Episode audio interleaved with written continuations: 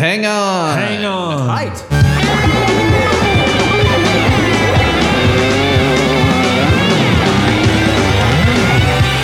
This might be a podcast. Boy. This might be a podcast. It might be Greg. It might be guest.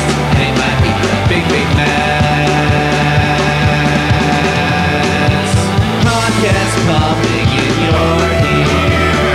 T M B Ps everywhere.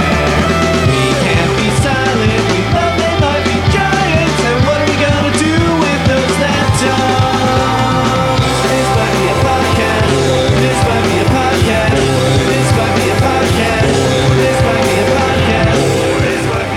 Welcome to This Might Be a Podcast.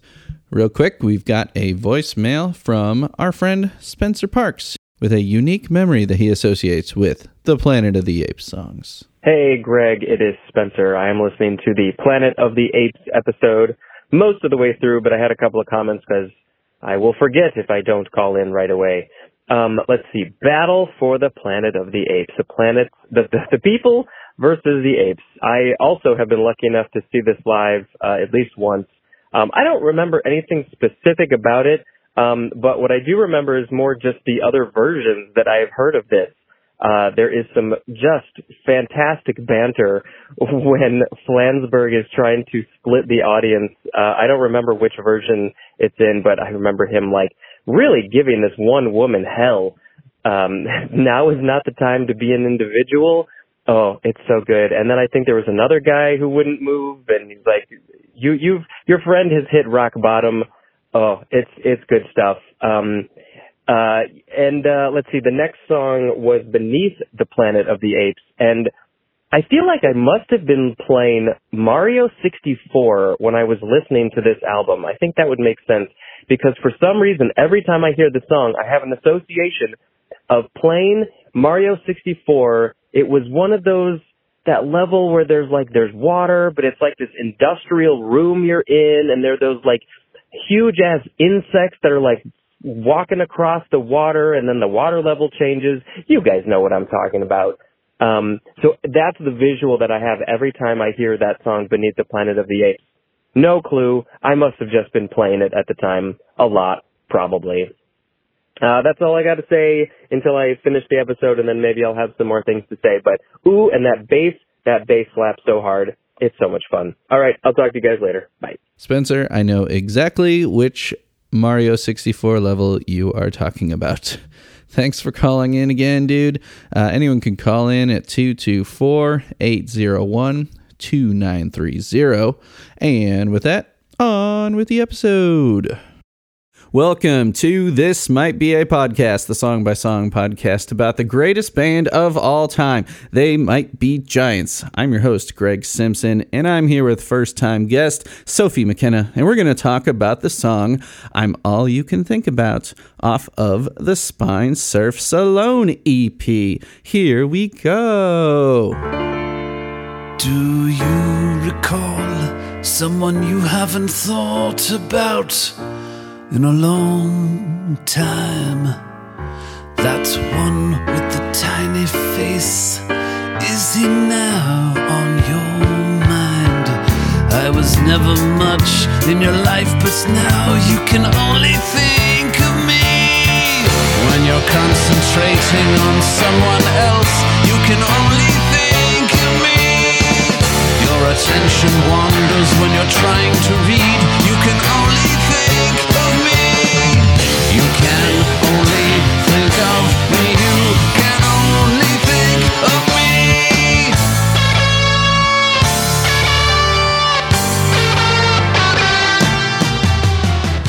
Sophie, hi. Hello. Hey, first things first. The the Johns have are are expanding their U K tour. Are, have you gotten tickets yet? Are you going to see them? Oh, I've committed hard. Yeah, well, I, I I got a bit overexcited. I may have booked for nine of the dates. Nine of them? Yeah. Woo. Well, you know, it, it doesn't come around very often. In my defense, I originally booked yeah.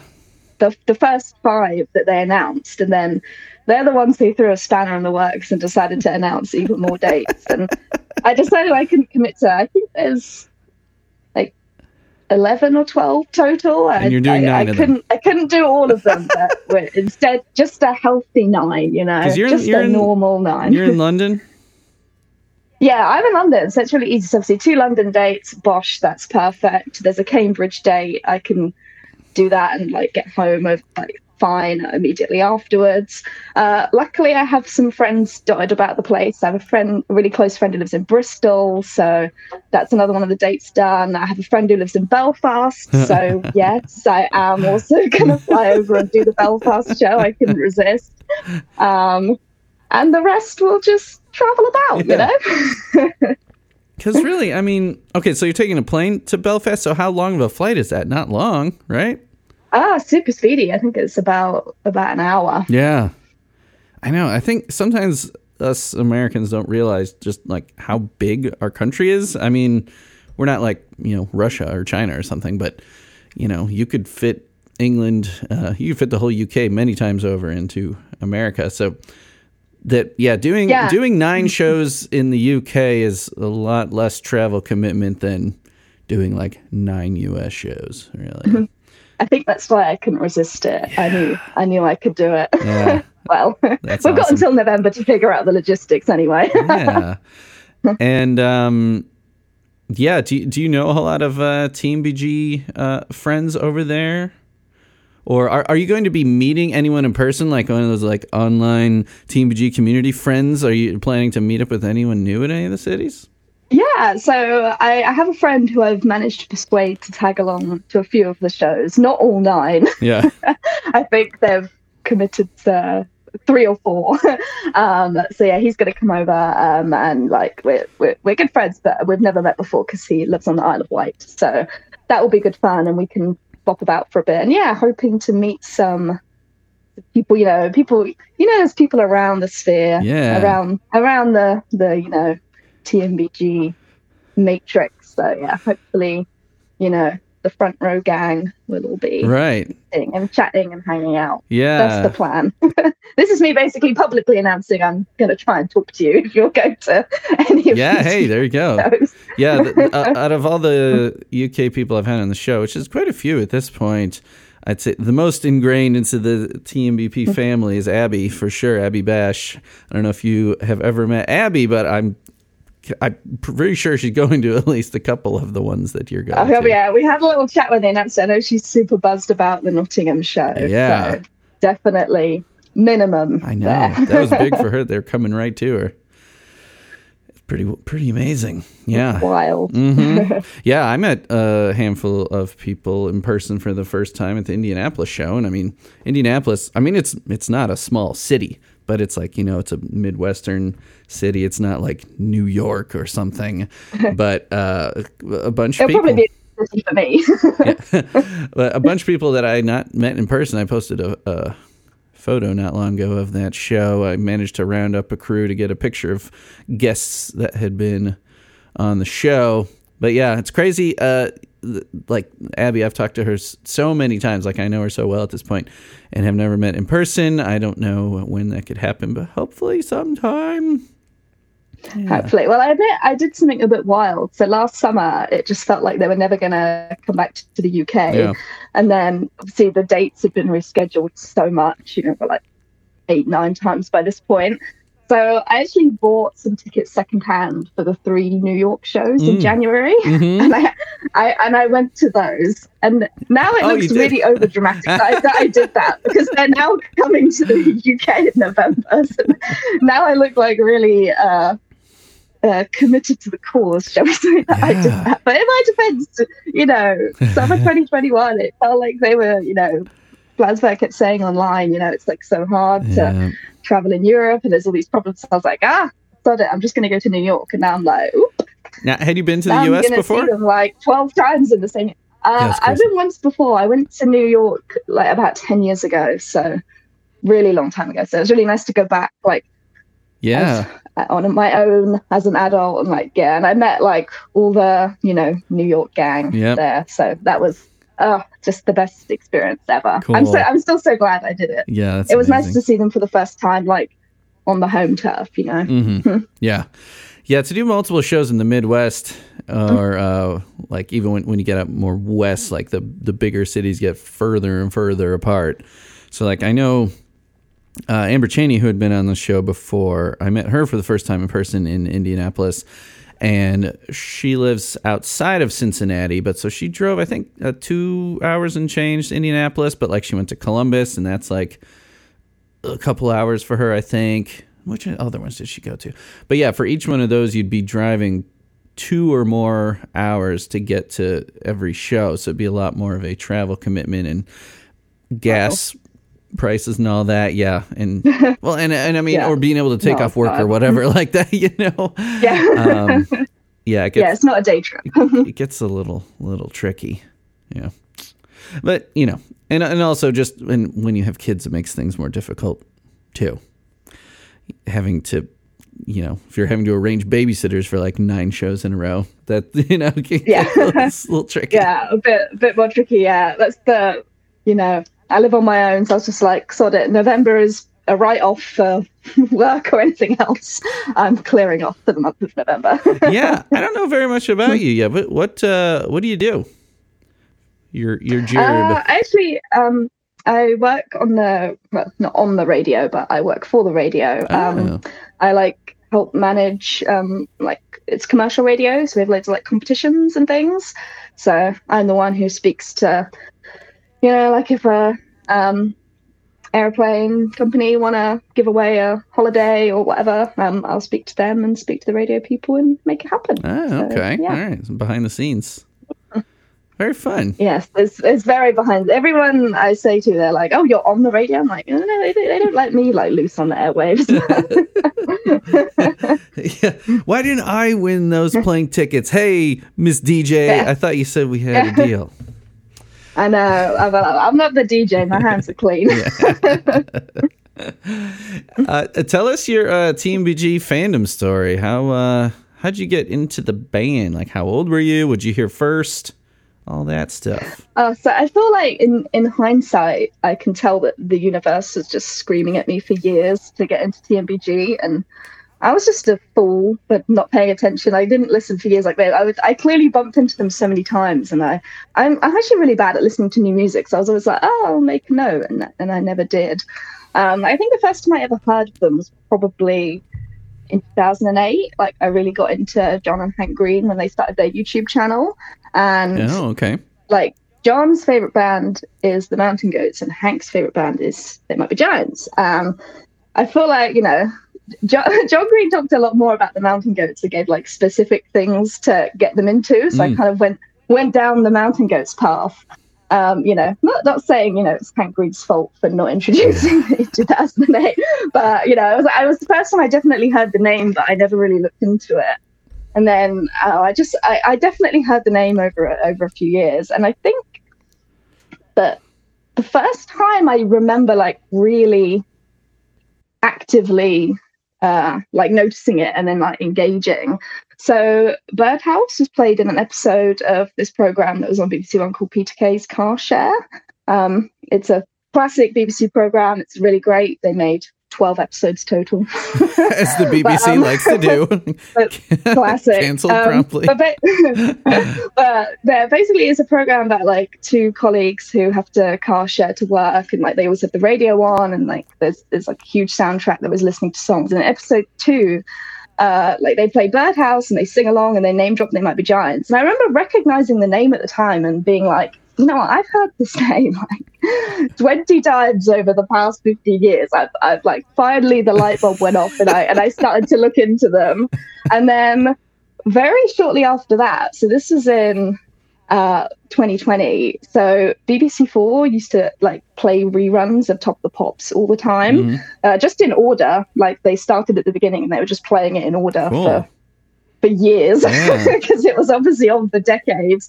And I was just like channel hopping one day. This is like the deep depths of like horrible twenty twenty lockdown.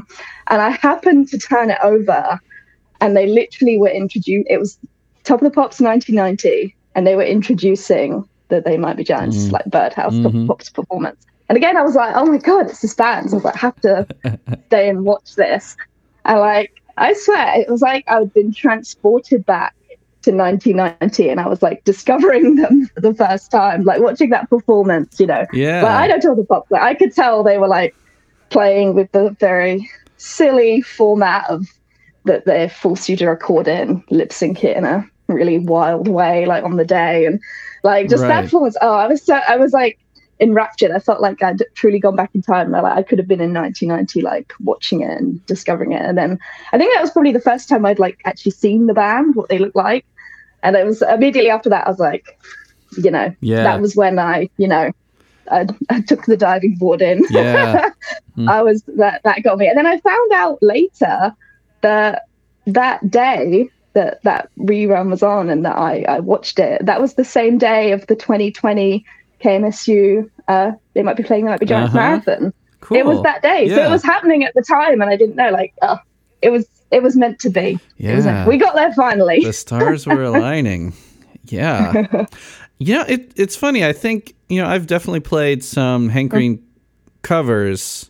You know, he's got some videos. I've played some of his covers on the show. You know, I've never actually gone after him as a guest. It seems like, that seems like an obvious one. Should. I should try for that. That's- I think you may have, and this is unusual that I hear a like completely fresh, uh, like origin origin point for getting into They Might Be Giants. I don't think I've ever heard anyone say that that was like the the starting point. You know, even though maybe it was the Top of the Pops, the viewing and all that yeah. kind of coming together. But like, actually, I think that's the first time, not the first person that I've heard that is into them and seen them play, you know, seen him play on his channel and stuff like that. But as being like the first place you remember hearing about them. So props to you. That's, uh, that's, a, that's, a, that's a fresh one. I'll take that badge. You know, because, yeah, I hear so much about uh, Tiny Toons with people that are my age. Or Malcolm in the Middle, or yeah, stuff like that. Um, but yeah, also just it's different now in the, you know, people that grew up with YouTube. Because you're, how old are you? I'm twenty-eight. Yeah. Okay. All right. So yeah. So, yeah, so I was like, I was like fourteen when in the two thousand eight, like yeah, when that when that was done. So not not like super young, but not. You're right, right. Old either. But YouTube yeah. was around. I mean, stuff, music being spread digitally was, you know, was a lot more conducive to stumbling upon uh, weird stuff that is not really like breaking in the mainstream, but is, you know, around, you know, on YouTube, um, being spread by, you know, fellow weirdos and stuff being spread around. So that's cool. But um, I mean, Mountain Goats are my second favorite band, and John yeah. John Darnielle has been on the show. I'd love to get him on again. I don't know if it'll ever happen. He's oh, a very that would be a dream. Busy man. He was on the Apartment Four episode. If you have not listened to that, that was a few years uh, ago. At this point, I have great, great, great song choice. Yeah. Oh, I love that. I love that, that. That was a journey. That whole one. I mean, it's he's still to this day the uh, the only person I've had on who. The call had to be arranged by one of their managers. Like I've gone through managers for people before, like Open Mike Eagle and uh, some other people. But uh, usually it's like the manager at some point or the P R person or whoever it might be at some point is like, well, okay, I'm tired of being the middle person here. I'll just pass you off. Like this is their, their email or whatever. And then, you know, I, called him over like a, a Google Meets call or something. But yeah, with John Darnielle was actually on the phone is a three-way call with this management person. And yeah, you heard that episode is a whole thing about the call dropping and all that. It was a I know. It was I remember, like, most stressful. I remember so, oh my God. Oh, oh no. I remember being like when I found out about the episode, it was like, oh, the two two best musical things in the world yeah. colliding. And then when I started to listen to it and you were describing how like difficult it was, I was like, oh no. Yeah. It was like the worst, it was crazy. The worst thing that could have happened. I was like, this is, uh, but you know, it all worked out in the end. It was yeah. all grand. yeah. I mean, I could see it being a possibility to get it on again. Like on occasion, like when we've talked and like, we have talked directly over like Twitter D Ms and stuff. Like since we've talked, like, you know, I've his his D Ms are like, you know, locked, but since uh, I got access, you know, I message him on occasion uh, about stuff, you know. yeah. But yeah, like, it, but it's hard to find a point where like, oh, he's in between album cycles because he's always putting out an album. Like, there's always something going oh, on with the Mountain Goats. It's, it's ne- insanity. It's never... If they're not on tour, they're recording, they're just putting out random stuff. Like, the man is unstoppable. Yeah, like it's, even it's... like the sheer the sheer com- I think if you added up the number of T M B G and the Mountain Goats songs, you know, including like everything they've both ever recorded, like you would happily have enough music to to listen to for the rest of your life. Yeah, that's uh, yeah. I was thinking, I was thinking that same thing when you were talking about that. Like, mm-hmm. just going off of the recommendations of uh, the Green Brothers, like if you just were like, I'm too lazy to like search out anything else. These guys mentioned They Might Be Giants and the Mountain Goats. You got plenty to listen to. I got plenty. I know. I didn't quite realize until just now how much clearly I. Uh, I owe my musical taste to John and Hank Green, like, so thank you. So, like the Mountain Goats, the mountain goats dot net, which used to be a fairly comprehensive fan site, it's still up.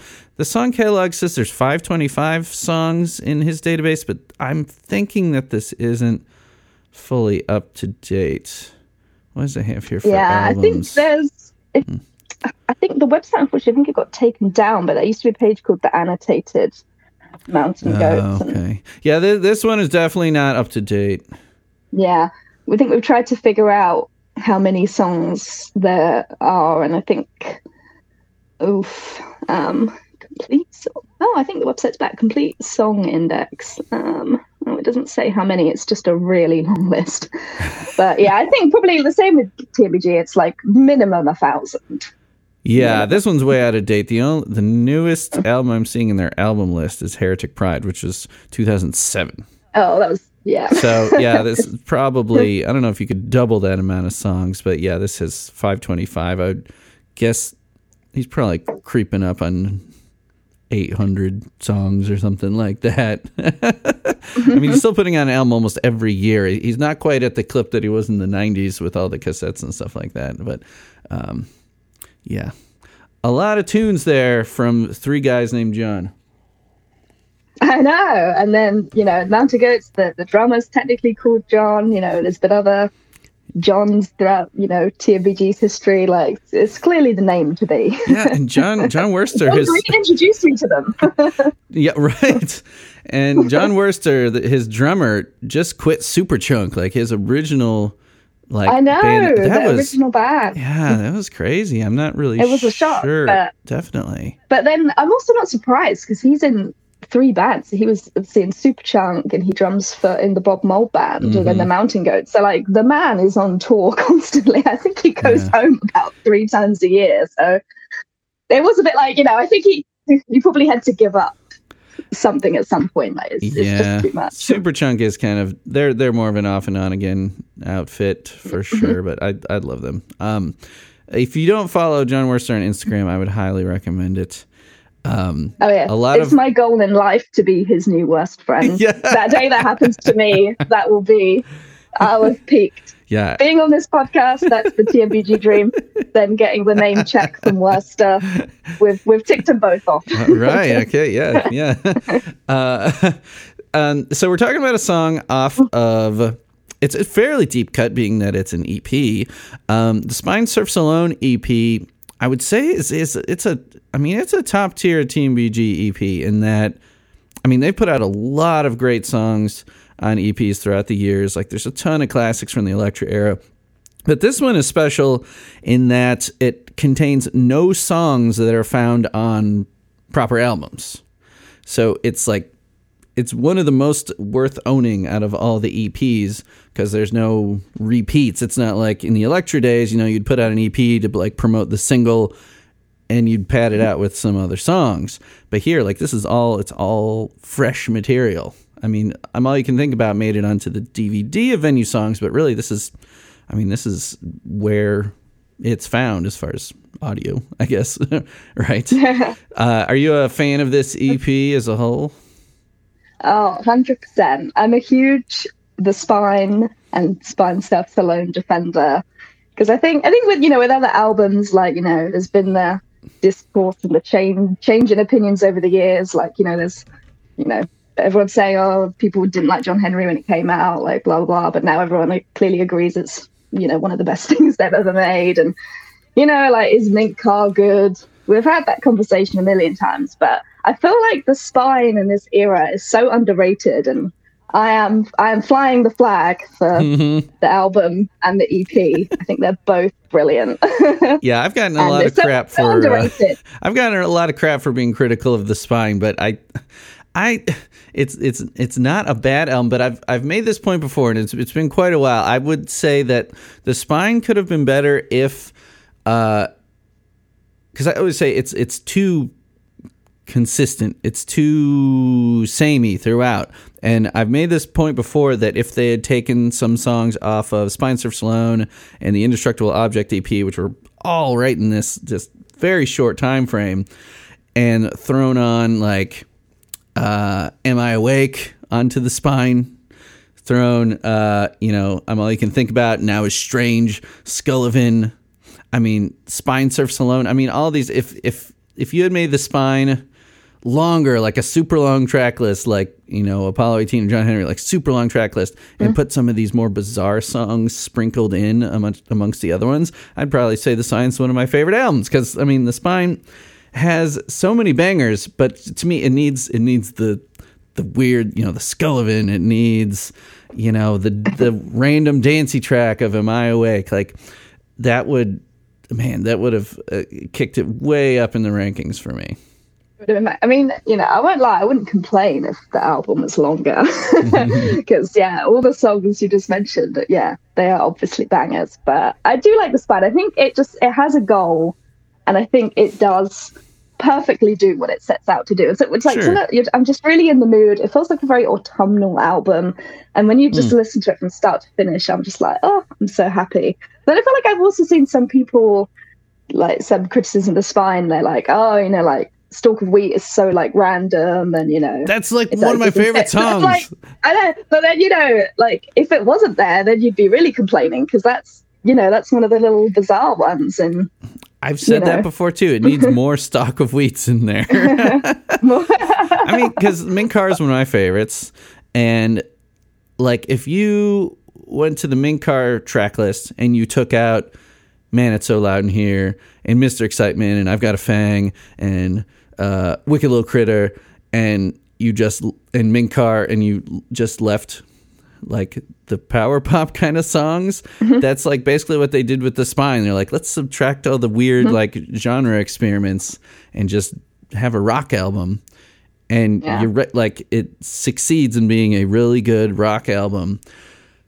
But it's like the opposite of Mink Car. Like Mink Car, they just like threw everything in there. In The Spine, they subtracted everything and relegated to these two E Ps. And well, that's what yeah. I find really interesting, because yeah, like the people who don't like Mink Car say it's like too bizarre and too out there, and you know, blah, Mister Excitement, bad, blah. But then, like, then they say The Spine's boring. I'm like, what do you people want? Right? It just can't make you happy.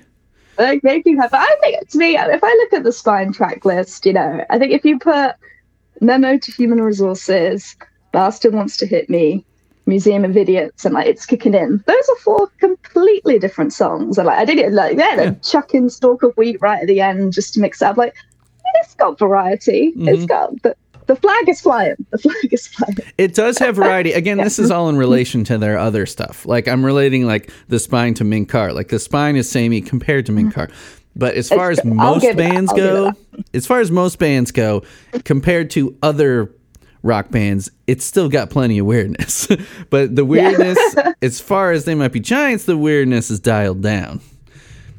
Yeah, it's you know, it's still I'll, weird. I'll give you that one. I'll give you that one. But then, then it means all the, the weirdness and the spookiness, it all gets condensed into this one bloody incredible E P. Yeah. The Spine Surfs Alone. It's just it's just fantastic. Yeah, it's a weird one, and it's cool. The seven tracks, um, seven tracks in under twelve minutes. Yeah. eleven minutes and thirty-eight yeah. seconds. Like you could theoretically mash the whole E P in with The Spine and you'd still get a fairly normal album runtime. Yeah, I was uh, actually down in Indianapolis again, which is like an hour hour plus from my house. I was down at the zoo with my daughter today, and on the way back I listened to it three times in a row.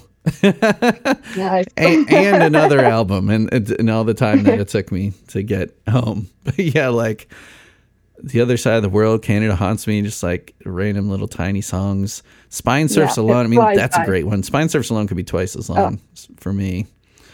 Yeah, now it's strange. Fun Assassin, a cool one, being that it's one of those tracks that features lead vocals not by a, a John. Um, well, Johnny Craig, Johnny Craig, another another John. Yeah, from uh, uh, uh, Space Hog. Um, sings that one. I've done.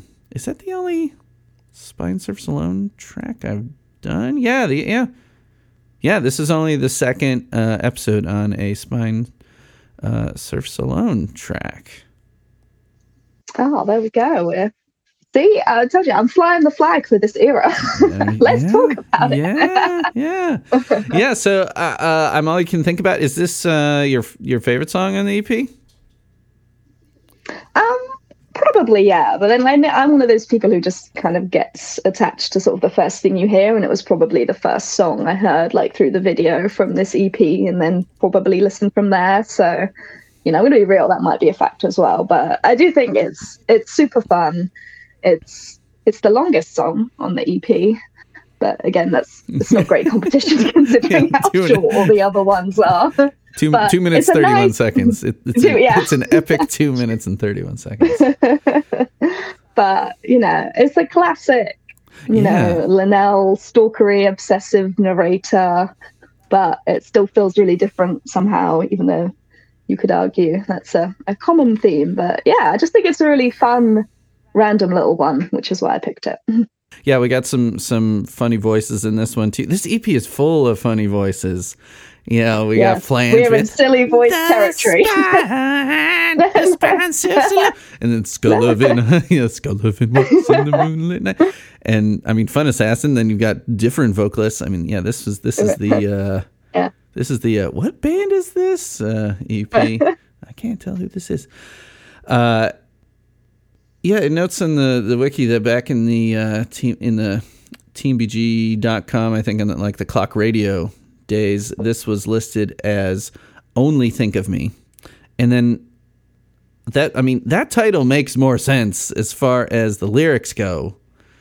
Only Think of yeah, Me, because I, I, I admit for ages it, it, it took so long to get the actual song title stuck in my head, because when I just thought of it, I would just always think, you know, you can you can only think of me, or, you know, like, yeah. oh, it's, why didn't it's they call one. it that? Why didn't they call it? I mean, I'm all you can think about. That phrase is not in this song anywhere. Not even in the song, but it's close enough that it, it can bamboozle you still. Yeah. Get you confused. I also noticed on Spotify, they have it listed as I'm all you can think of. Oh, well, that's a plot twist. For whatever reason. Um, Yeah, I didn't take a look at the the back of my actual physical E P of this. I'm pretty sure, though, it says I'm all you can think about. But on Spotify, for some reason, they botched their own song title there. But um, I'm all you can think about. Why didn't they just call it Only Think of Me? That makes a lot more sense. Uh, I mean, he says that like thirty times in the song. You can only think of me. You can only Maybe that, that thirty-first time, it just too repetitive. No, gotta name the song something else. At least, you know, it wasn't a single. Maybe the title wasn't, yeah, wasn't maybe. high upon their list of priorities at the time. uh, is it? Would it be the name of another popular song by chance? You can only think of me. Let's Google that and see what comes up. Mm. Nope, popping up with anything obvious. Yeah, I don't know, I just can't think of any reason why they wouldn't have called it that. Because, like, Santa's Beard, they still called it Santa's Beard, even though they found out that there was a Beach Boys song by that name. um, but I don't, I, I don't know. Uh, yeah, I'm all you can think. Yeah, about. And obviously there's like eight million albums called Join Us, so it doesn't, it doesn't seem to bother them to no. have a, a bit of a repeat going on. Yeah, there. Doesn't really matter. Yeah. Uh, So this song has, it's just the Johns and Marty. So we got no Dan Miller, we got no Danny Weinkoff. Uh, it is like big Linnell track, piano, organ, that bass, saxophone.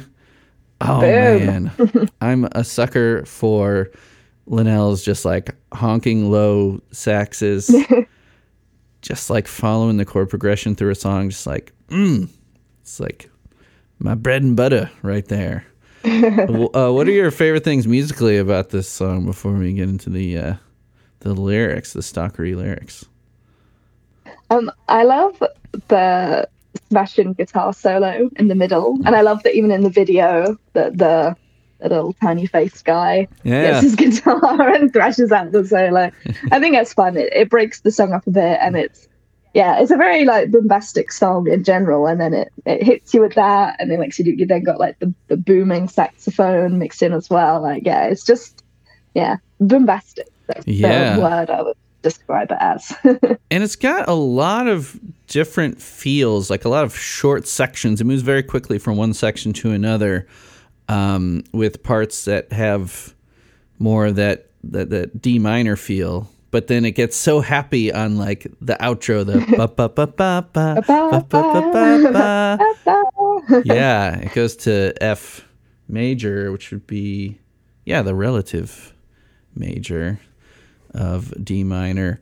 Um, but like the the main like climbing progression, the D E F G A B flat. Hey, yeah, and then and then back to and then back to D minor. It's a very cool, uh, evil kind of like creeping progression. Like it's it's just kind of like creeping upwards very slowly, and all these kind of syncopated changes, like dun dun dun dun dun. Like all the changes are on uh, are at an off beat instead of on the beat. So it's very kind of propulsive and uh, spooky. Yeah, it makes it sound like quite, quite a panicky song.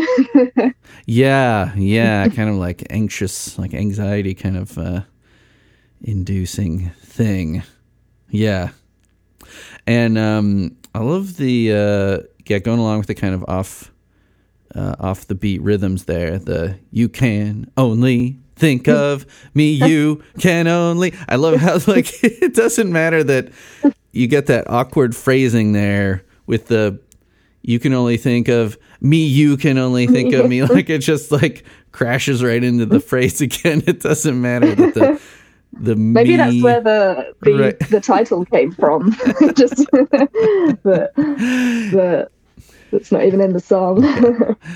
It's uh yeah, it's it's just got all these cool little parts, some that are like kind of more um, like the piano intro, kind of more like sparse, and it gets real thick with that saxophone. And it, it's spooky, and then it gets real happy. Uh, it's it, it goes a lot of places in two and a half minutes.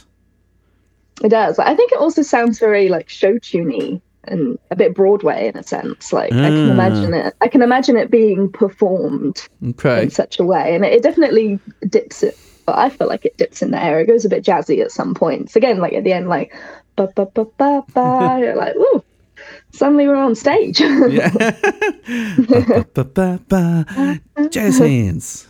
Yeah. Oh, it's a little like Phantom at the beginning. Getting uh, like a little creepy. And the lyrics are definitely creepy too. Um, we, what, uh, what's your, so what's your take on the lyrics here? What, what's going on here?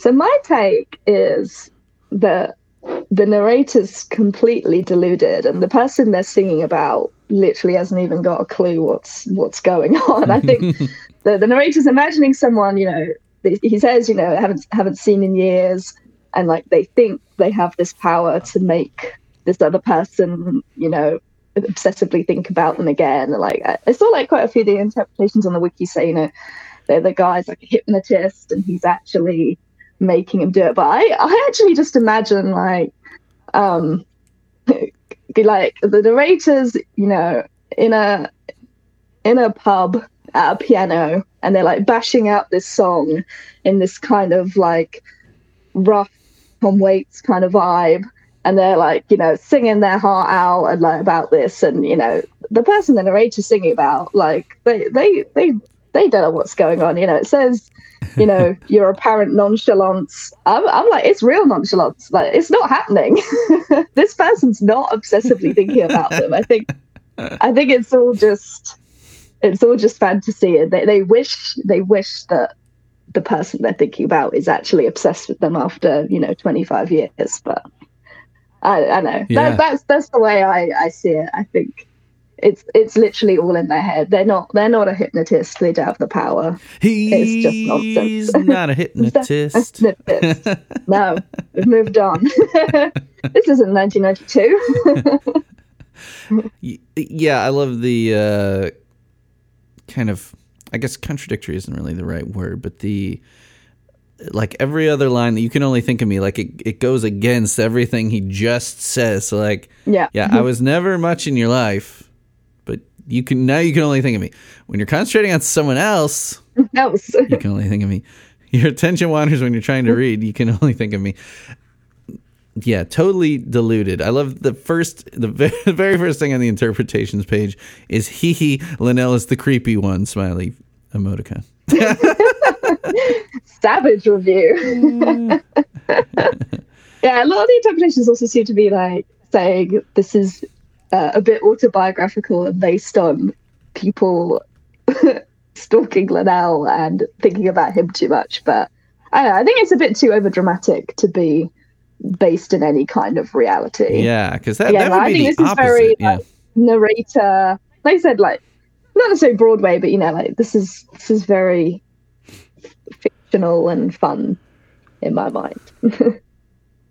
yeah, yeah, th- yeah. Like yeah, that very first one, they're basically saying the opposite about that. That does seem like something funny. It would sing. It would seem like a really odd thing for Linnell to sing about.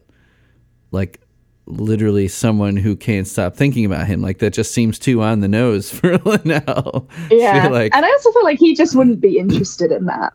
yeah. Mm-hmm. Yeah. He, he, yeah, I think he would just not even want to think about that. Let's not, not bring that up. Cause yeah, nope. Apparently there has been some weirdness. And there's, I've heard a couple stories. I don't know how true they all are, but, uh, yeah, it definitely seems more likely that the unreliable narrator, which is something he taps into oh, yeah. a lot, seems like a lot better guess than straight up some woman that can only think of him. yeah. And to, to back up my, my theory, you know, in, in the video, there's not even anyone else in it.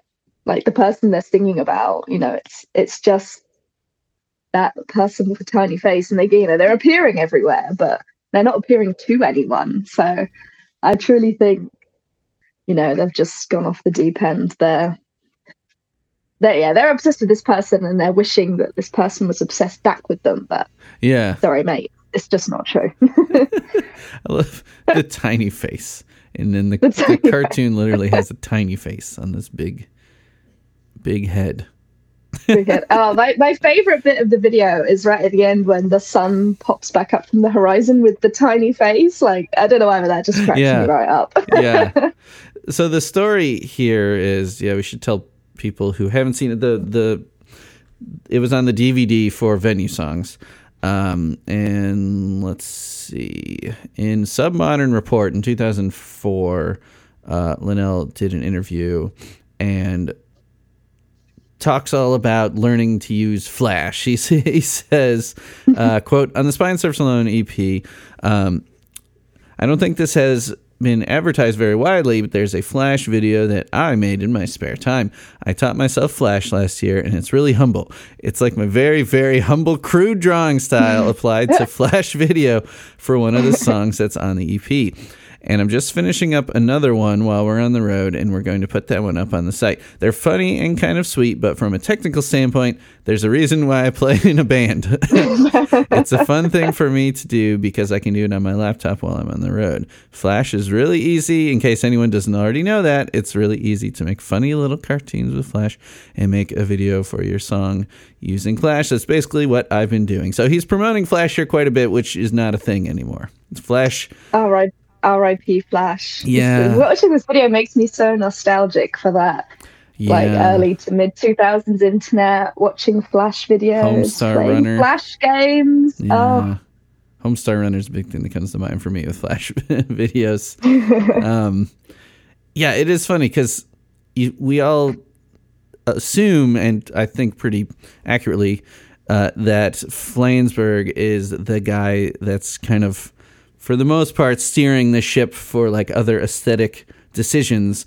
Not that Linnell doesn't have any say in them, but I think it's probably like a lot of it's like Linnell is like, what do you think about this kind of thing? And then uh, or Flansburgh's like, what do you think about this kind of thing? And Linnell just like, thumbs up, you know, just yeah. go ahead, right?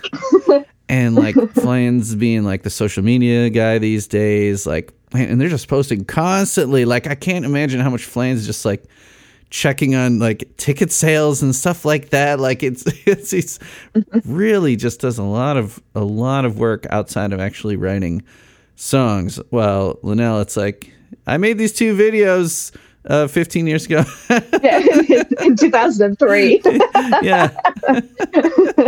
Yeah. So the other song he's talking about is Whence That Wince, which is a song that I don't think I was even aware of until researching this song. Had you seen that before? Whence the Wince? The only, it's only been released on YouTube. It has not come out, I don't think, on a purely audio format at all. I think it just exists for with that video. Had you ever heard that before? Had you ever seen that? Um, I like stumbled upon it at one point. But yeah, it's one of those. It's it's so random, and it's.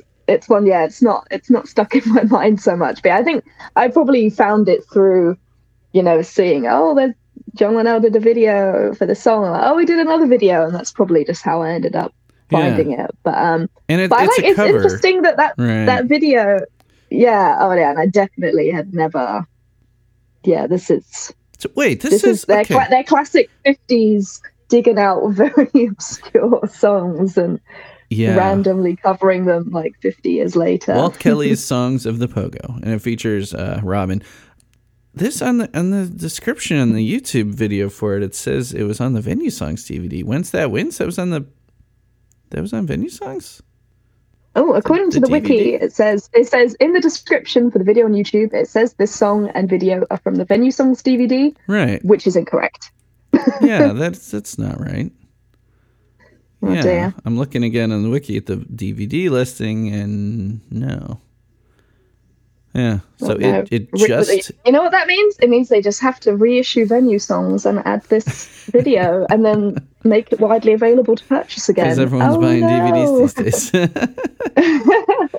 Yeah, I'm fairly certain that I don't have Whence That Wince on my spreadsheet. Not that anyone would pick it. No one has requested it. There's no, it's not on my spreadsheet. It's uh, oh, oh no, we're truly treading new ground today. I'll say, I mean, I guess I should add it. It's one of those things where it's a, it's a cover. Like they've got covers that definitely deserve their own ep- episodes. I mean, Istanbul for one. Why Does the Sun Shine? You know, yeah, yeah. I mean, there's these big covers that they've done as as tracks on like proper albums, but like this one, is anyone gonna pick it? I mean, I guess. You know, you just put it on there. Here, let me just put it, um, I don't know. I'll put it between The Spine Surfs Alone and Venue Songs here. Okay, insert one row. Whence That Wince. Okay, so it's on there for anyone listening. Though, yeah, like, that's your favorite true, T M B G true track. Loner. Yeah. I don't even know what to label it as. Well, whatever. Yeah, according to the wiki, yeah, it just says released on YouTube. It truly is a loner song. Yeah. It doesn't have any any song friends, any releases. All right, well, it's on the spreadsheet now. If anyone's dying to talk about it. Someone listening, please pick it. So you have to talk about it. uh, in the video, there's some random text in the video. From uh, Marcel Proust, Swan's Way, Ooh. Du Côté de Chez Swan. I don't know how to speak French. Um, In Search of Lost Time. It's it's got yeah. These, I mean, why? Do you have any guess as to why Linnell would have put that in there? I don't know, I mean, from from my very brief research on this piece of work, it seems a lot of it is about memory. Which is a T M B G theme, yeah, a very recurring theme, but poor memory, not mostly. Really in this song, ironically. Yeah. Like, this song isn't really about memory, so I don't uh, know. I mean, I mean, I guess you remem- could say the person that the person they're singing about has no memory of them, is is what we're yeah. we're guessing.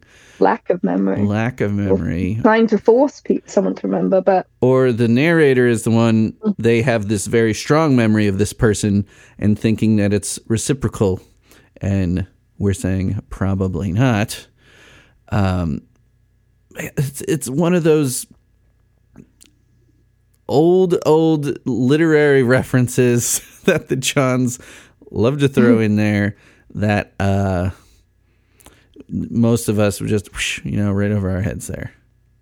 Yeah, it's it's a very French piece of work, shall we say? Yeah, I mean, it's yeah, complicated. But yeah, let's look through my very very brief looking up. It seems like it's it it seems really to go in depth about involuntary memory. Mm. So things, you know, cute things. Cues in your everyday life suddenly make you remember things. So I guess that's kind of what the narrator in this song wants to happen. They want this person they're obsessed with to, you know, see something and be like, oh, what about that guy from twenty years ago, and start thinking about them again. So it's kind of like that's what they mm. want to happen. Mm-hmm. Again, like our theory is that's not actually what's happening. Yeah. So I guess that's that's my very tenuous connection. Yeah, because right before it comes up in the video, so there's the tiny-faced guy thinking about a... Oh, wait, no, he's... He, I guess he's thinking that the other person is thinking about a cat, then thinking about then, then thinking about him, and that's the whole thing. I guess, you know, while you're trying to read, read. I guess is that... Is that the spot where that specifically comes up, where you're trying, your mind wanders when you're trying to read? Yeah, yeah, your mind wanders while you're trying to read. So the person uh, is is picturing their, I don't know, obsession. Their person is reading uh, Proust, and their mind's wandering while they're reading it. And and then I, I the face for that. I think I won't I won't begrudge their mind wandering when tackling Proust. Yeah. And it's in French, the the little bit that it shows in the book. It shows the French, and then the book, all of a sudden the two pages have the tiny faced top hat man on the pages. I hate it when that happens to my books. I know, right? They're reading, yeah, so this is the first volume. It's a seven-volume uh, uh, novel that was published between nineteen thirteen and nineteen twenty-seven. So uh, maybe this maybe this person's an academic. I don't know. Who else is going to be... Who else is just reading this casually? You know, it's just some light reading. Yeah, that's that's more of a literary project. I don't think this is a... This isn't an airport read. Right. On the beach, getting a tan, reading some... Proust. Yeah, reading some twentieth yeah. century French literature. It's, yeah, yeah. You've got to be you've got to be really in, in the mood, in the zone to read that. I like how um, Wikipedia says this early twentieth century work is his most prominent, known both for its length. It's known for being long, four thousand pages, and uh, and the theme of involuntary memory. So I I guess that could be the connection, is that they're thinking that the person is just randomly thinking of them. So it's just like they can't help themselves. They're thinking about the narrator. No, they wish they were. Yeah, oh, right. Well, maybe I'll come back to you in ten years after I've read this and see if I can find any connection. Right. At least that, that first volume, you know. And that's very true. I could maybe technically get away with just reading the first volume. Right, narrow it down. I'm sure that would still take quite a hefty chunk of time. They're, yeah, great lyrics. I love, I love all the little scenes they paint here. Yeah, the when your mind's wandering when you're trying to read, you're trying to order in a fancy restaurant. You're like, let's see, I'll have the uh, the scallops and oh, that tiny faced man. Just can't help but think of him. Hey, that could be a French dish. Right.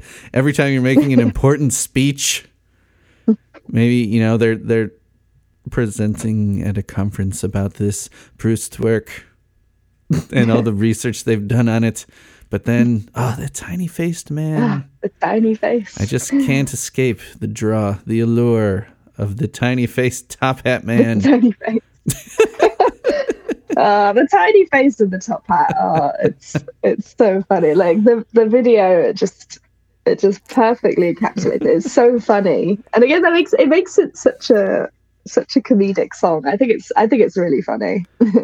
Yeah, that.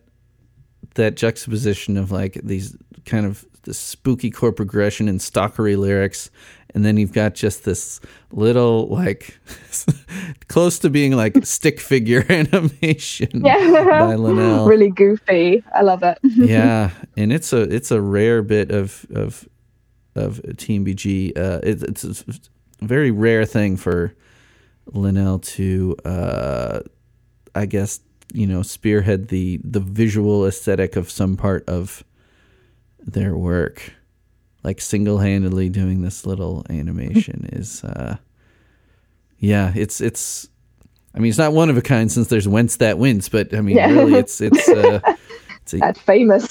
Right. Yeah. I, I, I truly feel like it's like, you know, obviously this is when Flash is, you know, just becoming a like really big thing, really accessible thing. But like he found out about it one afternoon and just was bored and had free time and just like bashed out this video, just like like he bashes out a song. Like, right. And was just yeah, just showed his plans like, yeah, I made this video and it was like, ah, oh, cool. Like right. Just like never did anything ever again. I could just truly imagine that that was the process. Like he just suddenly found himself four hours later and was like, oh, I just made a music video. Yeah, and, and for that song, and then that's probably the only reason that it went on to, you know, the Venue Songs D V D. Like, it's not a Venue song. It's just a song from that same era, and yet, like, that was the one that inspired him to make little cartoons. Like, yeah, throw it on the D V D. Yeah. Sure, we're pre- we're pressing up the D V D. We're pressing up these D V Ds. You know, let's put it on there. Sure, doesn't have any doesn't have anything to do with the Venue Songs. You know, but sure.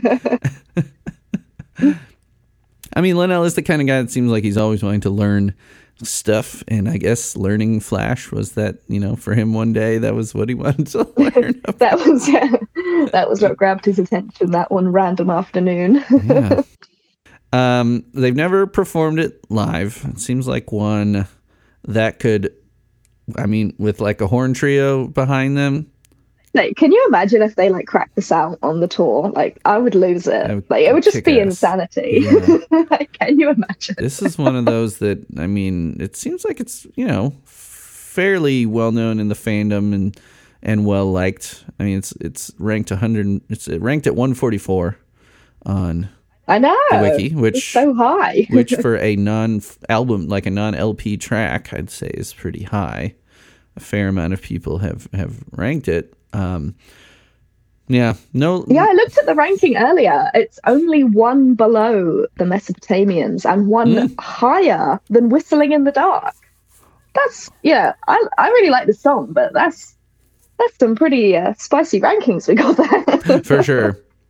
But yeah, it's, it's, I mean, it's one of those instances of, uh, you know, how many people rank it. Like one hundred ninety-one people. Mm. Gave the average eight point eight one to Mesopotamians, while only seventy-two people gave the eight point eight one to, I'm all I can think about. I mean, technically, it's it's tied with Whistling in the Dark and Mesopotamians, and oh, and okay. Trouble, Awful, Devil, Evil, and The Lady and the Tiger, and which describes how you're feeling demo, and uh, Los so Angeles and Stormy and Stormy Pinkness. Those are all the eight point eight ones on there. Wow, that is that is a true medley of songs right there. Yeah. Imagine a set list with, with, yeah, imagine them coming up with a set list where they're like, this set is all songs that are ranked nine point oh two.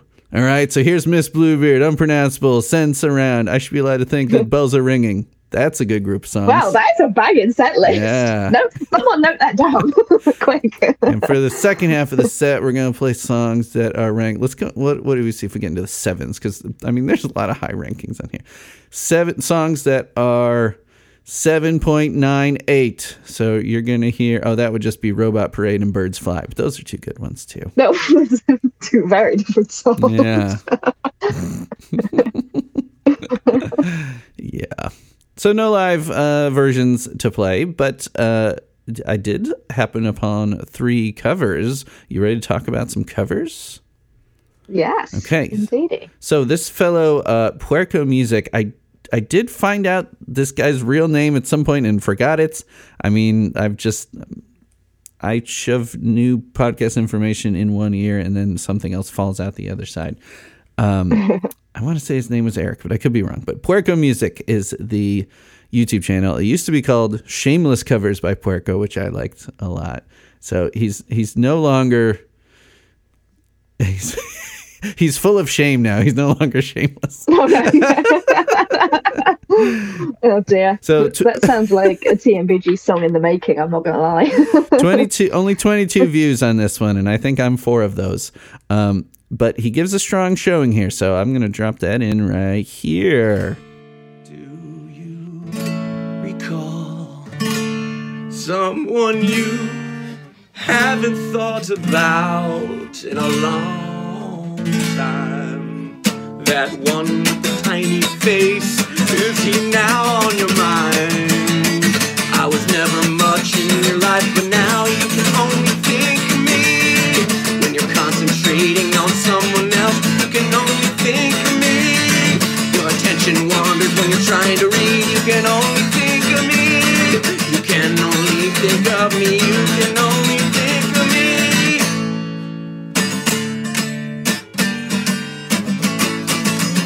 I pronounce these words with unbearable precision, you can only think of me. Your apparent nonchalance belies the fact that you can only think of me. You can only think of me. You can only think of me. Everywhere you look. Everywhere. So what did you think of his take on this from just about a year ago? He posted this. What do you think? Yeah, it's quite recent. Uh, I really enjoyed it. I thought he really captured the voice at the beginning. Yeah. I was like, ooh, really, really going for it. I like the, uh, how the tempo just like, just like takes off. Yeah. Like just all of a sudden he's just, whew, yeah, like, it just kicks in. Like punk rock energy or like, I don't know. It's like, it's like Mountain Goats, like, velocity strumming. Yeah, like, yeah, the frantic. Someone get this guy a boombox. Right. Yeah, like the fran- frantic guitar, like kind of, you know, yeah, not like yelling, but yeah, like the kind of frenetic uh, vibes, and like yeah, it really suits this song. Again, like, like we said earlier, it's like that kind of panicky vibes. So uh, I thought, yeah. I thought he captured it. I think we captured it really well. It fits for sure. And isn't the webcam the modern version of the boombox, really? Yes. Like a little grainy, low-res webcam. Right. You're like, I just got to get this down. I'm not going to set up mics, you know. I'm not going to run a whole lot of cables around and do all this. Let's just flip open the laptop and record. There we go. Yep. So, uh, yeah, Puerco Music on YouTube. Yeah, he came roaring on the scene about a year ago, posting a whole bunch of T M B G videos. So he's he's made it onto the episodes quite a bit, and I should figure out what his name is again and get him on the show. I think seems like Agreed. Seems like about time. Next up is Puppethead, not the band, the Puppetheads, uh, featuring our very own Rachel Jones. This is Puppethead. I'm not exactly sure who this is either, but I, I feel like I could probably find out fairly shortly. So Puppethead, I'm all you can think about. Let's uh, let's check this out.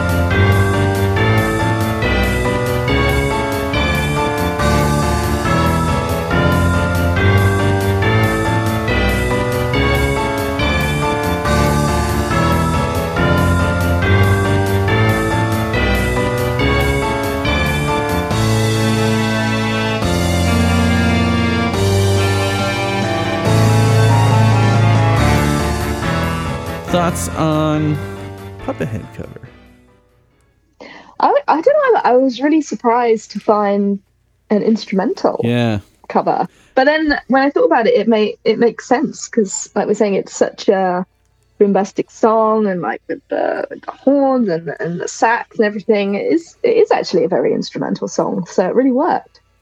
Yeah, I like the um, the kind of MIDI saxophone on there, mm. and there's kind of like chiming sounds, and um, but I think instrumental is kind of the, the the deal here. Is from what I can recall, all the covers from Puppethead that I've played have been all instrumental, and sometimes they're pretty much just like piano.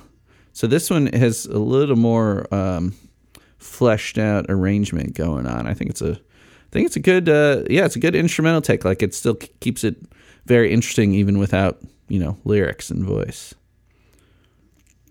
Yeah, definitely. Like, the music itself, it's so, it's still very unique and um, very random in a sense. So yeah, this was this was super fun. And the uh, just this the s- static image on the video is the uh, the tiny faced person, Mister Tiny Face, got his top hat on. Yeah. He's ready to go. yeah, someone commented. Someone just commented on it uh, when they put it out. Said, "Ha ha, Tiny Face." and the re- the reply is absolutely minuscule. and now to the the most unique of them all. I had to save this one for last. We've got, I'm guessing this guy's name is Jim, but the YouTube uh, channel is Jim Lap Lap Bap. Jim Lap Bap on YouTube, and this is uh, listed as Renaissance Madrigal Style. I'm all you can think about. Let's check this out. Do you recall someone you haven't thought about in a long time? That man with the tiny face, is he now on your mind? I was never much in your life, but now you can only think of me. When you're concentrating on someone else, you can only think of me. Your, your attention wanders when you're trying to read. You can only think of me. You can only think of me. You can only think of me. Fa la la la la la. I pronounce these words with unbearable precision. You can only think of me. You're, you're a parent, not sure love belies the fact. You can only think of me. You, you can only think of me. You can only think of me. Everywhere you go, everywhere you go, everything you smell, everything you smell reminds you of me as well. Fa la la la la, fa la la la, fa la la la, fa la la la la la, fa la la la la. You, you can only think of me. You can only think of me when you're trying. So how about that? This is absolutely wild. Of all that, I, you know, I didn't even really expect there to be many covers of this song because, like we're saying, like it's it's quite a random one. Yeah. But then to find a cover like this, wow! It's just taken taken it to a whole new level. But it, I don't like. But I don't ever like. Why does this genre suit this song so much? It's yeah. like perfect. It's it's just yeah. It's just the mashup we didn't know that we needed. This, I mean, this person definitely is well versed in this style. I'm guessing that at the very least they're a choir person, but maybe even like performed at Renaissance fairs. Like it's it's just it's nailed like nailed it like this style. And this is not a popular style these days. This is not a style that I run across a lot in the covers sections. And I immediately uh, put a link in the, the, the covers crew Facebook messages I got tagging Carrie Hearn. Carrie, I, I mean, she's one of the only people I know to have done a T M B G adjacent cover in a Renaissance style. And uh, that is from... The our very own uh, Team B P presents Roman covers, where Carrie did uh, her cover of the John Linnell Roman Songs uh, track. Uh, Hec quive est. I'm already losing my Latin. I haven't practiced it enough. the uh, the third track on the uh, Roman Songs, which Carrie did with her sister, and it involves recorders and voice, and was very well done. So I sent that. Tagged her immediately in that, and she was like, "Oh my god, it works perfectly!" It really does. So, Jim. It really does. Mister Lap Bap. Mister Lap Bap. I, I also love the visuals, which is just like still images of him singing it. I noticed at the beginning here, there's a little, like a little disclaimer, I guess it says, I wanted to do at least a lip sync video, but the music was too complicated to pull off in one night. So I took pictures of what I might have looked like. Might have. This is going back to the, you know, the modern boombox, the the webcam vibes. It's just, you know, he clearly needed, he wanted to do this all in one night, you know, one and done. Bosh, upload it to YouTube. Just take take some pictures for the video instead. And the That's photos funny. Are like, he's like in front of his closet. And there's like, yeah. like clothes on hangers. The one that's like kind of pointing down, it's just, it's just like a pile of clothes there and what looks like a dehumidifier or something like that. It's just like, it's like you really just like snap, snap, snap. All right, that's the visual for the YouTube. Well done. But I mean, musically, it is just perfection. It is something very uh, unique to put in the cover section. I love when I stumble across something like really out there. Uh, so, Jim, good on you. Amazing. Yeah, you smashed it. Yeah. And we're to the point of the episode where we must score this song, and you must go first. So, what are you thinking? Scale of zero to ten. I'm all you can think about. What are we thinking? Oh, I'm I'm very guilty of, of rankings. Like, to me, every just most things, I'm just like nine or ten. If it's a song I like by band I like, I'm like ten out of ten. But I, I had to have a thing. I was like, you can't just, you know, rank everything nine out of ten or ten out. It's just, that's just silly. But I do love this song. So I've decided to go with a very healthy seven point nine. Yeah. I think it's fun. It's unique. It's silly. It's got a silly voice. It's got the the sax. It's got an organ. It's It's just great. It's yeah, so good. seven point nine. So not, you know, it's obviously not like a, you know, an Anna Eng, but I think it deserves a, a good, strong. Yeah. seven point nine. Not quite eight, but, you know. Just, I think you're. I think it's fun. I think you're dead on there, you know. I I, I don't know if this is a first, but I think I'm going to go ahead and uh, match you there with seven point nine. I think that is Woo. Dead on there. Accurate. Because I was, yeah, I was like, oh, is it eight or not? And then, so I was just kind of s- scrolling up through my spreadsheet here of how I've ranked things. And yeah, I'm, you know, I'm, I don't know if I'd say I'm stingy, but you know, I want to make sure the song's like, I really love them. I mean, the last song I've gone over eight with was My Man. And that was like twelve episodes ago or something like that. Um, yeah.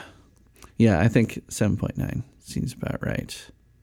Matching it up with uh, Piece of Dirt is the last seven point nine I gave. Yeah. Okay. Yeah. Mm-hmm. Mm-hmm. And a point one below Ondine. Ondine got an eight. Oh, that was with Abby. Oh, I love it. I have to say, like, Back to Skull is probably my favorite E P. Yeah, again, these E P but tracks. I, I agree. That's, that is just absolute gold from start to finish. As I love Spine Surfs Alone, but oh, Back to Skull. Oh, so many great songs in their E Ps, and these E P songs, I mean, with a few exceptions, never get played live. If something gets stuck on an E P, you're probably not going to see it live. Wave goodbye to it. And it's like, maybe you were super lucky like at the time when it came out, but even then, it's God, it's super unlikely. Like, I would kill to hear but... Welcome to the Jungle live. Oh, can you imagine? This is my, I'm putting it out there in the universe. Surprise me in November with these U K shows. We got to mix it up over the nine days. You know, I've already accepted I'm going to hear Flood uh, nine times, but you know, there's still so much room in the set list. There you know, really we can is. be we can be shoving some random really things is. in there. I mean, there's so yeah. much, so much room. Since Round is one of the few exceptions is an E P track that's been played, but still only twenty-one times. Yeah, not for a very long time. Yeah. Simply. Okay. And now to the plugs. Is there anything you'd like to tell the listeners about? Yeah, you can follow me on my Instagram. It's called Sonic Stitchery. So I've got a bit of a craft project at the moment mm-hmm. relating to They Might Be Giants. Um, I like an embroiderer, and my, my big long-term project at the moment is that I'm decorating a jacket with all sorts of T M B G related things. Ooh. I wanted it to be ready in time for when I went to New York in January, and that did not happen. So the, it was, you know, there was there was quite a few bits on there, but you know, there was still much more denim to be covered. So now the new yeah. goal is we have until November, which feels like very futuristic, but in craft terms is no time at you all. So it. You can follow me there. Um, I'll be posting pictures of all the little patches I've made. Uh, ones I've done already, I embroidered the Apollo eighteen space shuttle. I think that's my favorite one that I've done. Oh, yeah, I'm I've looking done... at it right now. Sonic Stitchery, I found you. Oh, yeah, that's cute, uh, right on the pocket yeah. there. yeah, I, I put it on the, the right side, so when you're looking at me, it's on the same side that it is on the album. That's a detail that probably gotcha. only I will ever notice or know about, but yeah. I think that yeah, little Apollo eighteen is my favorite, and at the moment uh, it's going to take forever. But I'm trying to stitch the Doctor Worm from the Kablam video, oh, which nice. is going to be quite quite the job. But I think I can do it. oh, that that's great stuff here. The uh, the the Chessmaster there is looks perfect. The li- oh, I love the little the little dial-a-song phone with the uh, cigar. Oh yeah, he's really cute. That that one's really fun. Yeah, I always thought that was cute. Okay, cool. And people know where they can find This Might Be a Pod. But yeah, if you want to send in uh, your thoughts, what are your favorite E P tracks? What do you want to hear them play live that they've never done? Call me at two two four, eight zero one, two nine three zero or email me at thismightbeapod at gmail. Uh, if you want to support the show even more than listening, you can go to patreon dot com slash this might be a podcast. Sophie, your debut on the show, you uh, you nailed it. Nice work, Sophie. Oh, thank you very much. Oh. Thanks for being Thank on. That was oh, fun. I was super nervy in the lead up to it, but it's all good. You did it. Woo! Oh, it was so fun. So fun.